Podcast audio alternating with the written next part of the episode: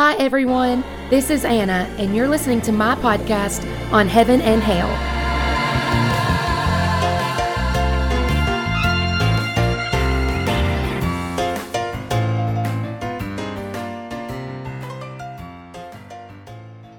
Welcome to another episode of the Heaven and Hale podcast.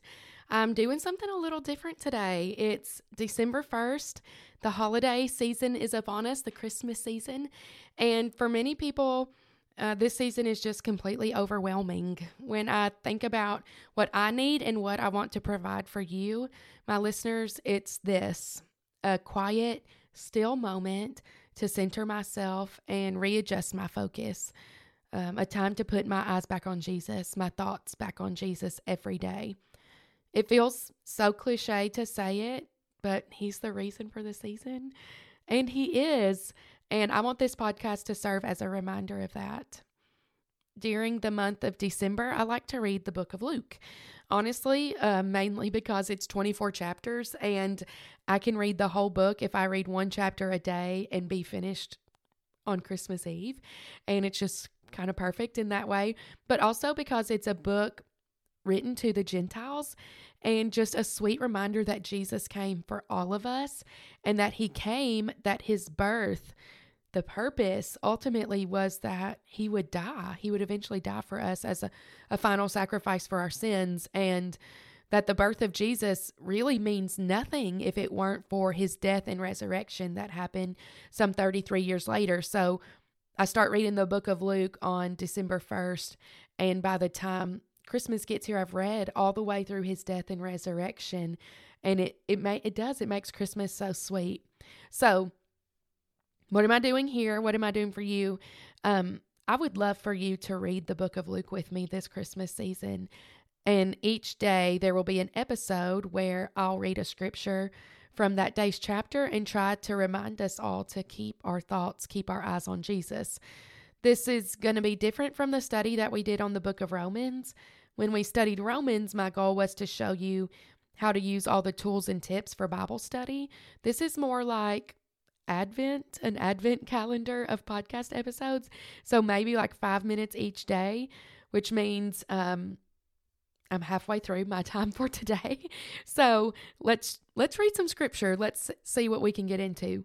Um, now, the first chapter of Luke covers a lot of ground, and it's really, really, really hard to pick just one thing to share with you.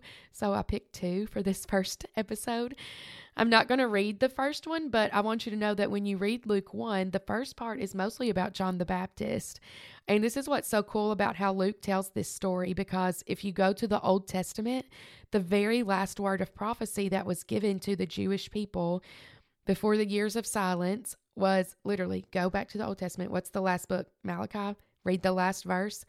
Um, it's about the one who would come in the spirit of Elijah, a forerunner who would prepare the hearts for the people, the hearts of the people for the Messiah. And who was that? It was John. And so Luke knew what he was doing because if you read through the Old Testament and then you start with Luke, the last thing you read in the Old Testament would be a prophecy about John the Baptist, and the first thing you would read in the New Testament in Luke would be about John's birth. So I just think that's really cool. But let's move on because I have several scriptures I want to read to you. This is Luke chapter 1, verses 26 through 38. In the sixth month, the angel Gabriel was sent from God to a city of Galilee named Nazareth, to a virgin betrothed to a man whose name was Joseph, of the house of David, and the virgin's name was Mary. And he came to her and said, Greetings, O favored one, the Lord is with you. But she was greatly troubled at the saying, and tried to discern what sort of greeting this might be. And the angel said to her, do not be afraid, Mary, for you have found favor with God. And behold, you will conceive in your womb and bear a son, and you shall call his name Jesus. He will be great and will be called the Son of the Most High.